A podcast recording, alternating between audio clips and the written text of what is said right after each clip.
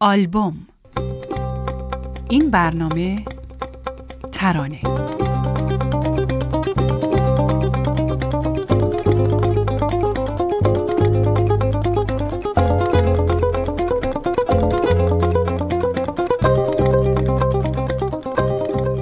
امروز وقتی نگاهم تو عکس دست جمعی آخرین امتحان سلس دوم اون سال روی همه صورت ها میچرخید یهو ترانه رو دیدم. با اون لبخند همیشگی و نگاهی که انگار از وسط عکس تا شده با من حرف می‌زد. برای ترانه که دوست داشت وقتی مدرسه رو تموم کرد بره دکترای ادبیات فارسی بگیره و معلم بشه همه چیز دنیا قشنگ و دوست داشتنی بود. با شور و هیجان از حافظ و مولانا می‌گفت و از تخت جمشید و شاهنامه. اولین بار اون بود که منو با فروغ آشنا کرد. اون بود که از دست فروشای میدون انقلاب یک کتاب شعر فروغ خرید و آورد مدرسه. بعد یواشکی زیر میز باز کرد و عاشقانه هاشو برام خوند. من که هیچی از شعر و ادبیات سرم نمی‌شد با شنیدن شعرهای فروغ حس کردم ادبیات چه چیز با ارزش خوبیه و چقدر به زندگی آدما نزدیکه. شعرهایی که ترانه برامون انتخاب می‌کرد و می‌خوند مثل آب بود. روون، ساده، دلنشین. برای ما بچه های کلاس سوم دبیرستان که شعر برامون فقط شعرهای اجباری و گاهی کسالت بار کتابای مدرسه بود درایی که ترانه از ادبیات برومون باز می‌کرد درای جادویی بودن. ترانه خیلی خوب درس می‌خوند و سال آخر دائم تست می‌زد که بره دانشگاه. برعکس بچه های دیگه که معلم خصوصی داشتن و کلاس کنکور می‌رفتن ترانه خودش توی خونه درس می‌خوند.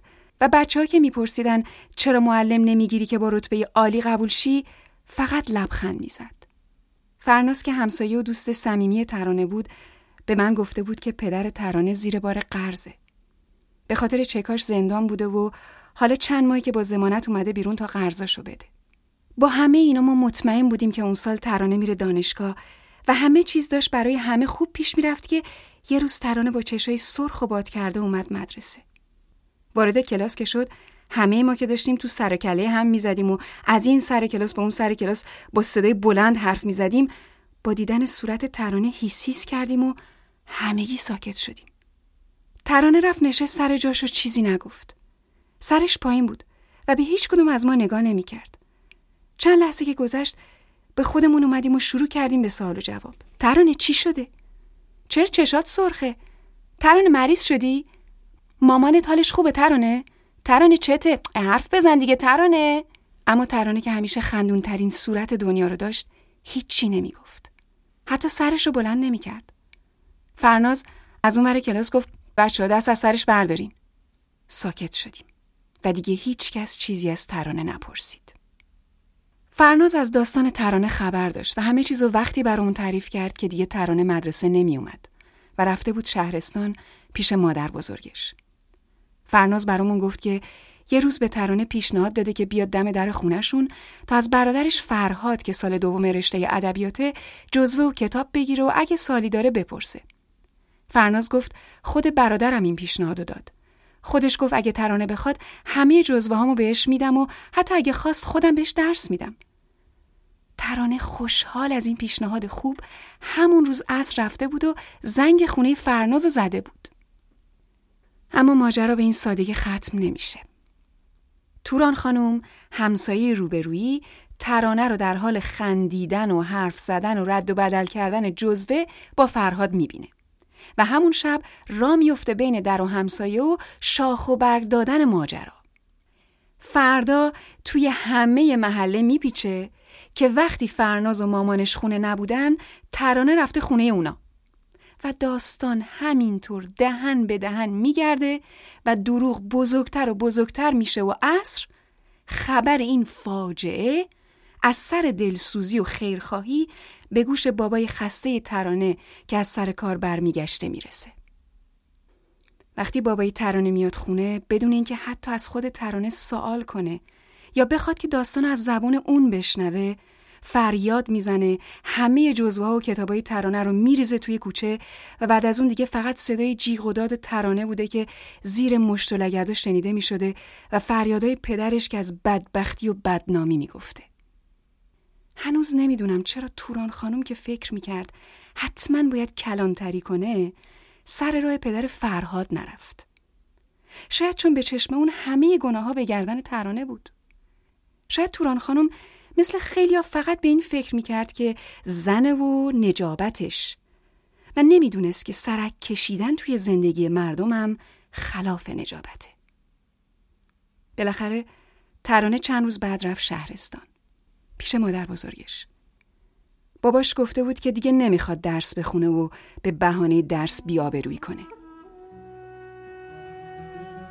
دلم می‌خواد امروز قصه زندگی ترانه رو از اون صبح زودی که چمدونش رو بست خودم بنویسم.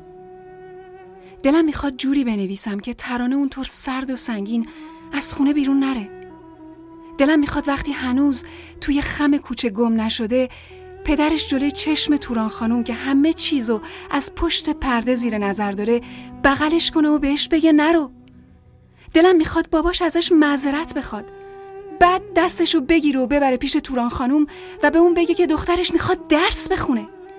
می‌خواد معلم بشه و اگه عاشق فرهادم بشه به توران خانم و بقیه همسایه ها هیچ ربطی نداره. دلم می‌خواد دست باباش موقع حرف زدن با توران خانم روی شونه های ترانه باشه.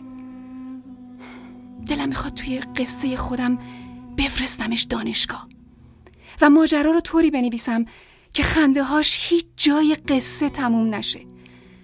دوست دارم آخرش معلم شده باشه. همون جوری که ترانه آرزو داشت. دلم می‌خواد یه روز توی کلاسش قصه توران خانوم رو برای بچه ها تعریف کنه. قصه زنی که با دروغاش با نادونیش و با فکر بیمارش مسیر زندگی آدما رو عوض می‌کرد. آرزوشون رو نابود می‌کرد و از پشت پنجره خونش گریه و زاریشون رو تماشا می‌کرد. دوست دارم ترانه به شاگرداش یاد بده که بذارن هر کسی هر جوری که دلش می‌خواد به آرزوهاش برسه. دوست دارم آخر این قصه توران خانم پرده همیشه باز پنجرش رو کشیده باشه. پشت عکس نگاه می‌کنم. دستخط منه و تکیهایی از شعر فروغ که ترانه خودش برام خونده بود. همین شعر بهترین پایان برای قصه ترانه.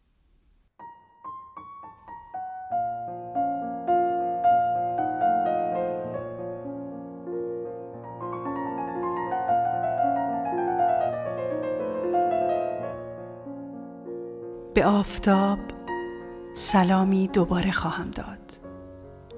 به جویبار که در من جاری بود.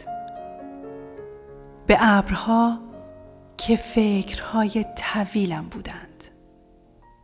به رشد دردناک سپیدارهای باغ که با من از فصلهای خشک گذر می کردند به دسته های کلاغان که عطر مزرعه های شبانه را برای من به هدیه می آوردند می آیم می آیم می آیم با گیسویم ادامه بوهای زیر خاک. با چشم ها تجربه های قلیز تاریکی با بوته ها که چیدم که چیدم از بیشه های آنسوی دیوار. می آیم می آیم می آیم و آستانه پر از عشق می شود و من در آستانه به آنها که دوست می دارند و دختری که هنوز, دختری آنجا. که هنوز آنجا. در آستانه پر عشق ایستاده. دوباره خواهم داد. دوباره خواهم.